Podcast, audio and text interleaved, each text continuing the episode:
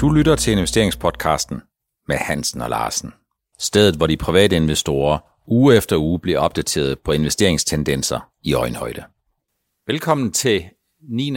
samtale af investeringspodcasten med Hansen og Larsen. Det er super, super dejligt, Helge, at se, at du øh, er fysisk til stede i dag. Vi holder kontakten, men vi holder behørigt afstand, for vi er stadigvæk i midten af coronatiderne. Ja, det må man sige. Men jeg er glad for at være herinde i stedet for at være med på en telefon. Det, det er ikke helt det samme. Nej, det er det absolut ikke, og det er også det feedback, vi får fra øh, de mange øh, lyttere, som vi stadigvæk har, og tak for det, øh, at øh, nærheden, den er altså vigtig. Vi har forsøgt at holde kontakten med investorerne på afstand, og det håber vi fortsat, at I, der lytter med, og I, der ser med, fordi den her 9. samtale, den bliver også øh, optaget, at I stadigvæk øh, synes, at øh, vi er tilstrækkeligt tæt på den investeringsmæssige hverdag, som jo fortsat er helt vendt på hovedet. Man må sige, at det hele er vendt på hovedet. Der er rigtig mange svære ting, og der er mange ting, som vi skal lære af nu her, fordi situationen er faktisk anderledes end de tidligere kriser, vi har været igennem.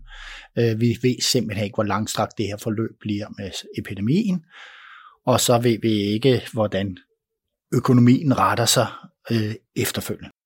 Det er fortsat sådan, at øh, vi meget gerne modtager input, gerne af meget generel karakter, på øh, investeringspodcasten snabel af nordnet.dk med de mange øh, gode idéer, I har til input og emner, som vi kan tage op. Dagens samtale, dagens program, øh, det handler øh, noget om, hvad for en vending, som investorerne kunne forestille sig, økonomien kommer til at tage på et eller andet tidspunkt. Men inden vi kommer så langt, inden vi kommer frem til, om ulven kommer, øh, jamen så skal vi snakke lidt om hjælpepakker. Vi kommer en lille smule ind på oliepriser, tror jeg.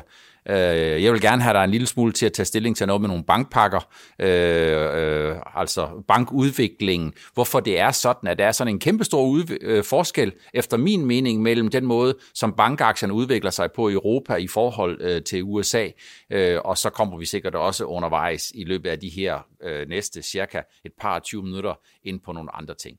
Men lad os prøve at starte med øh, hjælpepakkerne, Helge. Øh, hvad er din holdning til de her hjælpepakker, og hvordan tror du, at investorerne egentlig tager imod dem? Ja, det var jo sådan under finanskrisen, der var hjælpepakkerne, der udgjorde de vist totalt globalt 800 milliarder dollars. Og nu er vi allerede op med de eksisterende hjælpepakker, vi er oppe på 2.000 milliarder dollars.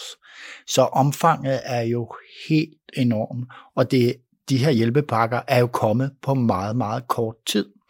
Og hvad venter der forud ud over det her? Ja, der er, det er jo måske sådan, at man lige pludselig i USA køb, køber andet op end, end, end, end kreditkortsgæld og, og junk bonds og alt muligt andet. Måske begynder man også at købe aktier. Og Vestager har jo også været ude at sige det samme. EU, at regeringerne eller staterne skal købe op af aktierne, for at kineserne ikke køber vores virksomheder. Så det er meget kompliceret det her med, at, hvad, hvad betyder det her på, på en lang bane, men aktiemarkederne reagerer positivt på det. Man kan vel sige, at de 2.000 milliarder, det er vel udelukkende de, den finanspolitiske understøttende, det sikkerhedsnet, der ligger i USA. Øh, og derudover så kommer der vel det, som europæerne gør, der kommer det, som kineserne gør, der gør det, som japanerne gør, og så kommer der det, som den øvrige verden, de sætter ind på at sørge for, at vi ikke får en økonomisk nedsmeltning af det, som vi fik i 2008. Jo, men det, det som der, der, der, man kan sige med et, et, et, et, et gammeldags udtryk, man har brugt inden for investering, det er, at markederne bliver perverteret og ja. det gør de, og at der kommer noget ind, som ikke burde være på markederne, altså offentlig støtte i et omfang som det her. Øh, så det er ikke noget med, at man kan lade et selskab kan gå ned, og så kan der komme nye til.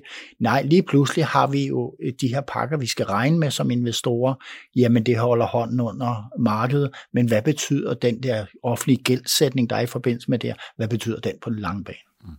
Jeg får mange spørgsmål omkring, øh, hvad jeg tror på med markedsudvikling, og markedet har bundet ud, øh, og også andre gode spørgsmål. Jeg tror jo klart, at markedet har bundet ud. Og det betyder ikke, at alle aktier ikke kan gå lavere. Det betyder bare, at på indeksniveau, jamen der har bundet aktierne ud omkring 16., 17., 18. marts, og det gjorde de, fordi vi på daværende tidspunkt fik den her VIX-spike, hvor VIXen lige pludselig går fra et lavt til et højt, til et ekstremt højt niveau, som jo afspejler, at investorerne de her og kigger efter exit-skiltet, og de skal have solgt alt, der hedder aktier. Øh, og derfor øh, tror jeg, at vi fik markedsbunden dengang, Øh, er, du enig, er du enig i det, Helge? Du kaldte den så fin dengang. Det gjorde du faktisk et par dage inden, og den øh, bunden blev fundet på min fødselsdag den 17. marts. Så det glemmer jeg aldrig nogensinde mere. altså, det, det var faktisk der. Øh, jeg tror faktisk godt, at vi kan komme ned af igen. Altså, jeg tror ikke, det her øh, recovery, vi har haft nu, hvor vi har været nede og så op igen øh, på kort tid. Jeg tror godt, det i stedet for et almindeligt V, kan det blive W eller et dobbelt W. Øh, jeg tror, der kan komme nogle overraskelser, men omvendt er hjælpepakken så massiv, og når man køber obligationer op, jamen så er der altså nogen, der får penge for dem, og hvad skal de så investere i? Og så bliver det i aktier. Det er sådan, jeg tror, det hænger sammen. Og så er der hele det der rebalancering, vi var inde på i sidste afsnit, eller forrige afsnit. Øh, det, det, den, den, rebalancering kommer jo under alle omstændigheder. Ja, måske bare lige for, for at tage den op igen. Hvis du kigger på en pensionskasse, som har en vis andel i aktier, og aktierne så går dramatisk mere ned end de øvrige aktiver, de har. Så for at holde den risikomæssige balance, så vil man købe op i aktier. Og det er jo fordi, at hvis du starter med at have 50 eller 60 procent af dine aktiver i aktier, og aktierne falder så meget, så du lige pludselig er nede på at have 40 eller 45 procent, jamen så har du egentlig flyttet dig væk fra den investor, du egentlig skal være. Og det er den her automatiske rebalancering, som i nedtur er med til at give en øh, ikke at øh, cementere en bund, men det er det, der giver en ekstra dimension i efterspørgselen øh, på, øh, på aktiemarkedet, og det er noget af det, der kan være med til at understøtte udvikling. Og det tror jeg øh, øh måske kommer en lille smule bag på nogen. Det handler sådan set ikke om at øge sin risiko, det handler faktisk om langsigtet at fastholde sin risiko. Ja, og man kan sige, at den her krise, vi står i nu, altså det vi har lært af tidligere kriser, det er, jamen vi kommer igennem det og vi kommer ud på den anden side, og aktierne stiger igen. Sådan har det jo været altid på markederne. Og øh, det, der bare er spørgsmål nu øh, på den korte bane, det er, hvad, hvor, hvor, hvordan udvikler volatiliteten i det her, og hvad kan der egentlig tage for skrække markederne mm. øh, nu, hvor alle er meget sådan temmelig euforiske. Det kan man jo se på, hvad der bliver, især i USA, hvad der bliver købt op af aktier det år. Man kan sige, at hvis man bare kigger på indeksniveau, så her onsdag, hvor vi optager, jamen så er det sådan, at de amerikanske indeks ligger jo øh, sådan en 12, 13, 14 procent under topniveauet. Men efter min bedste overbevisning, så udtrykker det ikke den nervøsitet, den underliggende nervøsitet, der er i den gennemsnitlige S&P 500-aktie. Nej, det har du ret i. Altså, man kan jo sige, at der er nogle aktier, der stiger rigtig meget derover, og de fylder meget indeks, og det trækker det jo pænt op. Ikke? Så, øh, Hvordan det ellers ser ud på det underliggende dernede, jamen det er sgu nok meget præget af det her med smitteudviklingen og, og, og, og alle de øh, arbejdsløse, der kommer det her. Så kigger man på de reelle tal. Mm. Men den perverterede del af markedet, den, den er der. Ja, så man kan sige, at øh, hjælpepakkerne, de kan være med til at holde hånden under økonomien. De kan være med til at give indtrykket af, at der er en eller anden form for et sikkerhedsnet et eller andet sted, uanset øh, hvor øh, grovmasket det er i USA, og uanset hvor lidt finere masket det er i Europa. Men ultimativt, så er det jo sådan, at vendingen, der hvor vi alle sammen er fuldstændig sikre på, at det her ikke bliver værre, jamen det er da vel kun en vaccine, der kan frembringe. Er det ikke rigtigt? Jo, det er helt klart, og det, det går man jo også og venter på. Og der, jeg kan jo se, den nervøsitet, jeg møder ude i investormiljøet, det er jo meget på det her. Hvis der nu kommer en anden bølge allerede i september eller oktober, hvad sker der så? Ja. Øhm, og de er, jeg kan se, at mange tænker også bare det, når vi åbner op, hvad sker der så? Ikke? Og så siger jeg, jamen hvis du er nervøs for det, skal du nok ikke investere så meget i dine aktier, men gå og holde øje med, om der er nogle gode køb rundt omkring. Kig efter kvalitet. Det er først og fremmest det. Fordi vi er almindelige øh, små investorer, jamen vi kan kigge efter kvaliteten i det, øh, som vi kan finde i markedet, og så kan vi ikke gøre så meget ved den store makroøkonomi. Men vi kan tænke på, at når jamen, Novo i mit tilfælde, jamen det er en god aktie her i sådan en situation mm. som det her, og den er nok højere op i kurs om fem år. Så man kan kigge øh, på det på den måde, Helge, at for ikke at blive alt for rundtosset, alt for forvirret, alt for nervøs over de her daglige kursudsving, så kan man måske en gang imellem give sig selv det råd, at man kan slukke for skærmen, så kan man lave en indkøbsliste, så kan man sige, de her selskaber, dem ønsker jeg langsigtet at være medejer i, det er sådan Warren Buffett, øh, og, så, øh, og så ligesom sige, når de her selskaber, de kommer tilstrækkeligt meget på tilbud, når de kommer på udsalg, jamen så benytter jeg mig af de her udsalg, og så sørger jeg for at få købt lidt i dem. Er det det, som du ja, ligesom... Ja, jeg selv lavet sådan en liste, det gjorde jeg for mange år siden, og øh, nu sidder jeg i dag og prøver at kigge lidt på den her i forbindelse med en, en, en, en små analyse, jeg skal ud med, og der ser jeg tænker, nå, det er sgu de samme virksomheder, jeg kiggede på for 10 år siden. Mm. Øh, så øh, Jamen, og så kan, har jeg fyldt mere på, hver gang der har været tilbagefald, og det tror jeg også, jeg gør denne gang. Altså Warren Buffetts gamle udtryk, det er jo, det er bedre at købe et fantastisk aktiv til en fornuftig pris, end det er at købe et mindre fantastisk aktiv til en stjernepris. Fordi den der stjernepris, det ved vi jo ikke sådan for alvor, om det også viser sig at være en stjernepris i forhold til den kvalitet, som øh, produktet så indeholder. Ja, det er rigtigt. Når man køber noget, så har det en pris, øh, men øh, jeg kigger på den værdi, øh, der efterfølgende skabes, og det, der er nogle selskaber, der er bedre til det end andre. Hvis vi prøver at kigge på øh, nogle af de her øh, ting, som investorerne de kigger på, så er det jo, hvordan kommer vendingen på et eller andet tidspunkt til at se ud. Så det, jeg taler om her, det er jo ikke, at vi allerede kan se en vending nu på ingen måde. Det, jeg taler om, det er, hvad er det investorerne, de fokuserer på. Og det er der, hvor jeg har lavet det udtryk, der hedder, ulven kommer, eller kommer ulven. Og det er sådan set ikke fordi, at det handler om Peter Ulven, men det er jo fordi, at i ulv, der indgår de tre bogstaver U og L og V. U'et er jo en skarp nedtur, en relativt kort bundformation, og så kommer du relativt hurtigt ud på den anden side igen, lidt afhængig af, hvor, hvor, hvor flad bundformationen er.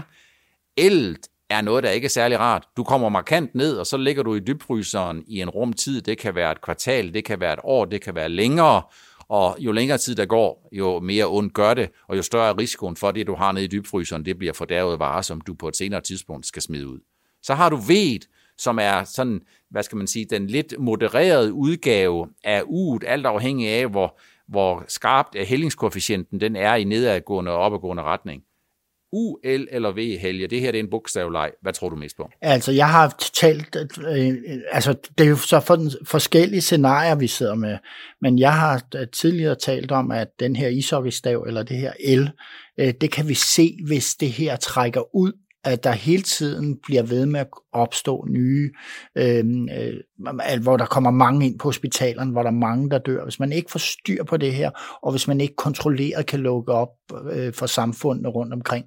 Øh, man kan jo se Kina, hvor de, man har lukket op, og nu begynder der at komme flere tilfælde, og der kommer så også nogen, der bliver smittet to gange. Mm. Så for mig så, ud, så handler det her med, hvordan vi får recovery, det handler rigtig, rigtig meget om selve sygdommen og epidemien. Tror du, øh, at der er en reel mulighed for, Helge, når nu det er sådan, at hele verden jo faktisk på, på sin vis forsøger at arbejde sammen her, at der er en bedre mulighed end under tidligere epidemier eller pandemier, eller hvad man nu kalder det, for at få skabt en vaccine på rekordtid? Øhm, ja, det tror jeg, fordi jeg kan ikke huske ved de andre epidemier, vi har haft med SARS og fugleinfluenza og alt det her. Jeg kan ikke huske, øh, jeg kan ikke huske, vi havde så meget tempo, og der var så mange aktører inde på én gang det er jo alle verdens lande. Jeg sidder og undrer mig, hvorfor øh, Danmark skal være med på den galej, fordi der er jo masser af dygtige folk i Storbritannien og Israel og andre steder, der laver sådan, skal lave sådan en vaccine, eller prøver at lave sådan en vaccine. Men det skal altså, det kommer jo til at tage noget tid, for vi skal prøve den af på en pæn stor menneskegruppe, før man tør sla- sla- lade sådan noget her slippe løs. Mm. Hvis vi skal prøve at gå lidt ind i de her tre bogstaver, hvis det er et U, så vil mit bud, det vil være, at så skal investorerne faktisk allerede begynde at akkumulere aktier nu, og så skal de købe på dips. Hvis det er et L, jamen så vil jeg faktisk sige, så skal man faktisk, hvis man er overbevist om, at det er et L, og det ikke har, og det ikke er en meget markant bue ude i enden, så skal man faktisk sælge nogle af sine aktier. Og det er fordi, den der, den der bevægelse hen langs bunden, der er der jo ikke nogen, der ved, om den kommer til at vare to eller syv måneder, og der er risikoen for, jo længere vi bevæger os hen langs den der, jamen så kommer en anden og tredje runde effekter, og der bliver nogen, der bliver smittet, og så bliver de smittet igen, og vi har ikke den her vaccine, så, så der kommer vi til måske at teste de laveste niveauer, vi fik i aktiekurserne omkring din fødselsdag, og så er der ved.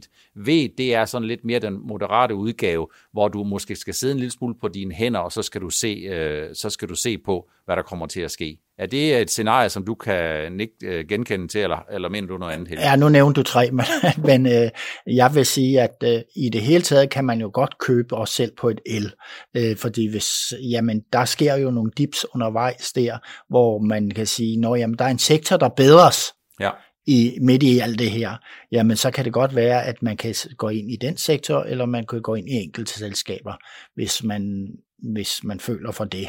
Fordi uanset hvad, så kommer vi igennem det her mm. på et eller andet tidspunkt.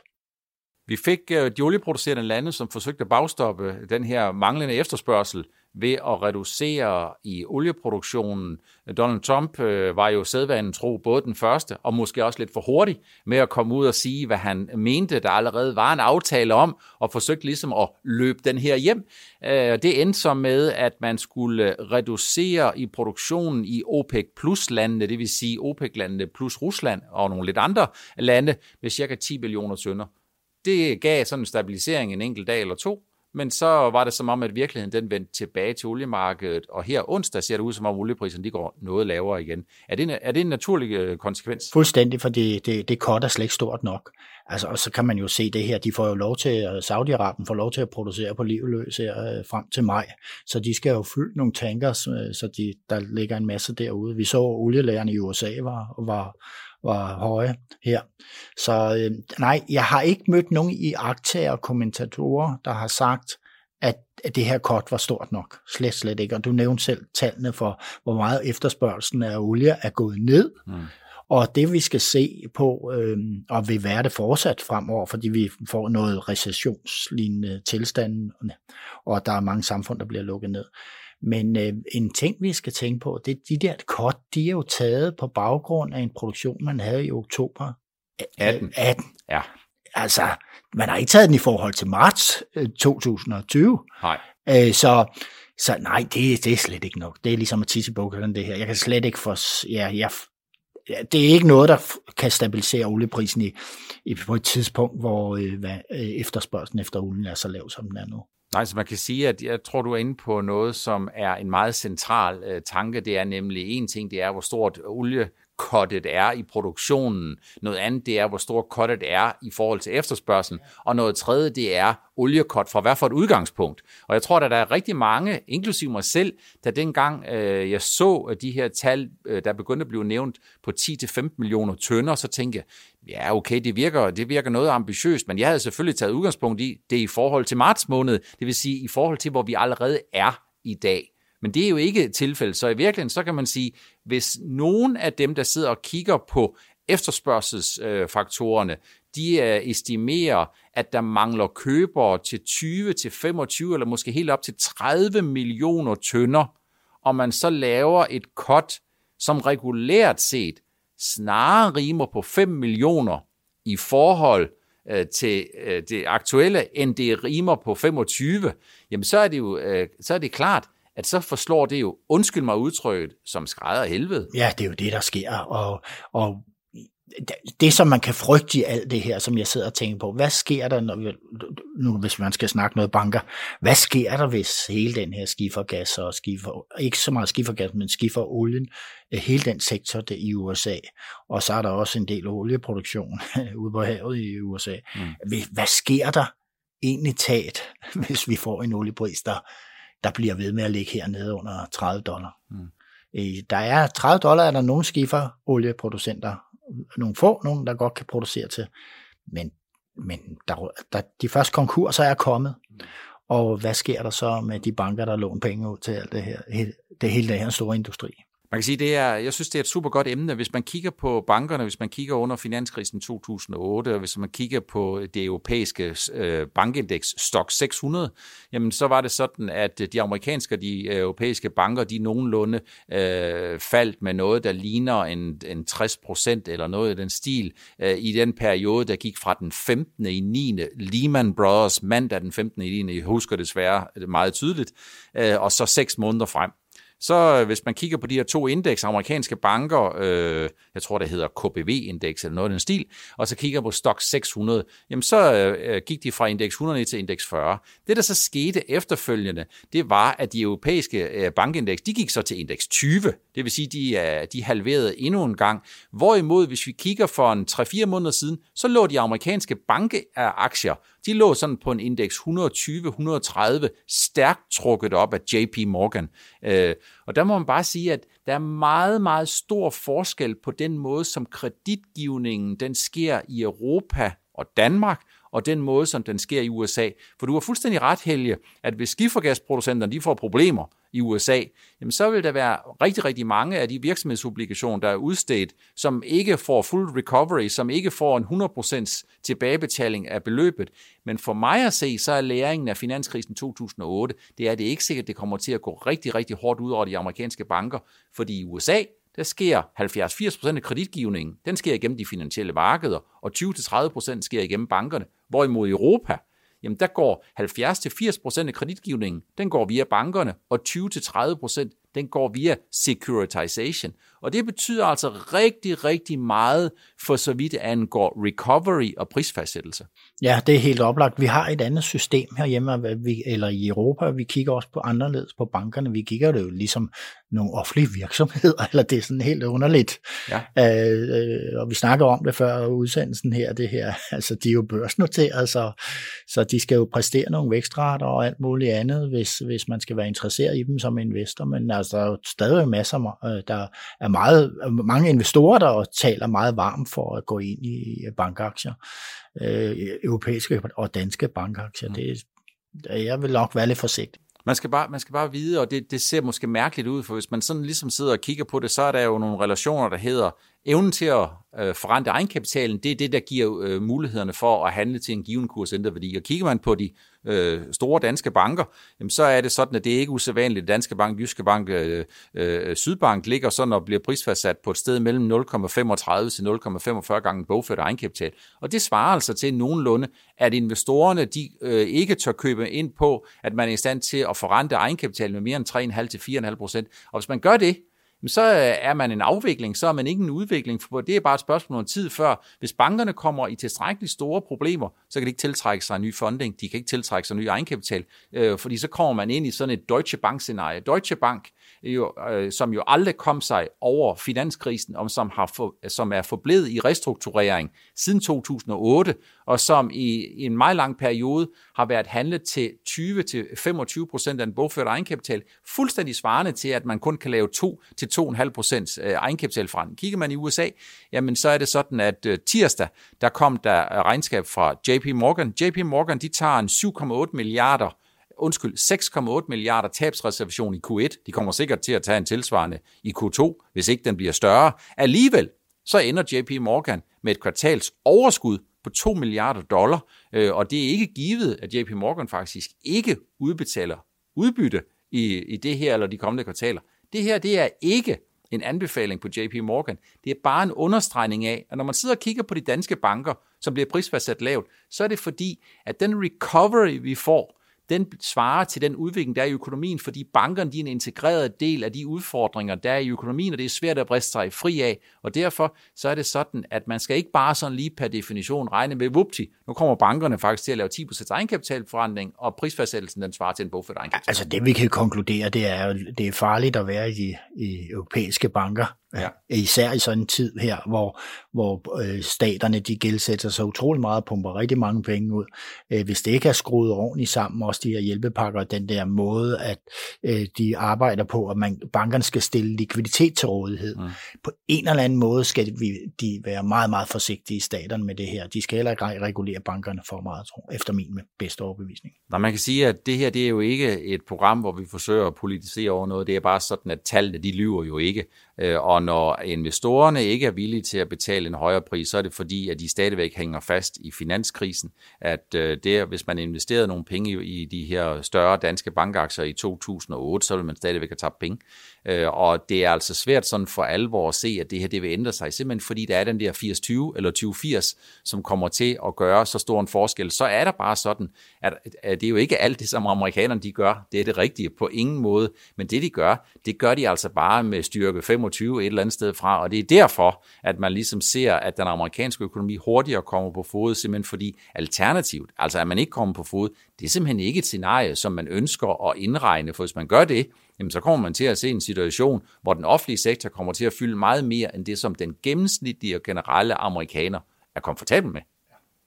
Så spørgsmålet det er, Helge, der er valg øh, om, øh, i, om syv måneder i USA. Øh, øh, tror, hvad, hvad tænker du? For mig at se personligt, så tænker jeg, Donald Trump han kommer bare til at stimulere sindssygt meget. Koste hvad det koste vil. Better safe than Biden. Biden kunne man forestille sig kunne blive hans Jeg vil slogan. sige, at Trump, jamen der er ingen tvivl om, at han gør alt for at købe fire år til. Ja. Og jeg mener, at ordet købe er det rigtige. Mm. Han vil på alle mulige måder stimulere øh, økonomien. Han skal have arbejdsløshed ned.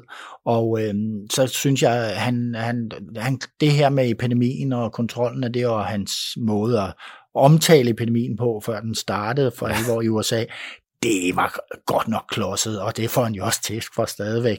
Så hvis han ikke bliver, er noget, der kunne være far for, at han ikke bliver genvalgt, det er jo det her, hvordan han har taklet epidemien, hvis, ja. hvis den får lov til at brede sig ukontrolleret. Men det økonomi, økonomiske, der pumper han bare ud. Et eller andet sted er han ligeglad, fordi han skal bare have de fire år mere. Ja. Så må der være nogle andre, der tager over på et senere tidspunkt. Sådan er det jo. Ja. Tiden går hurtigt i godt selskab. 26 minutter henne, Helge. Vi er ved vejs ende af 9. samtale i investeringspodcasten med Hansen og Larsen. Husk stadigvæk på, vi er glade for jeres feedback. Ros og ris er meget velkomment, og de idéer, som I har, gerne så generelt som overhovedet muligt, så vi kan ramme så mange som overhovedet muligt, send dem venligst til investeringspodcasten snabelagnordnet.dk. Tak for den gang.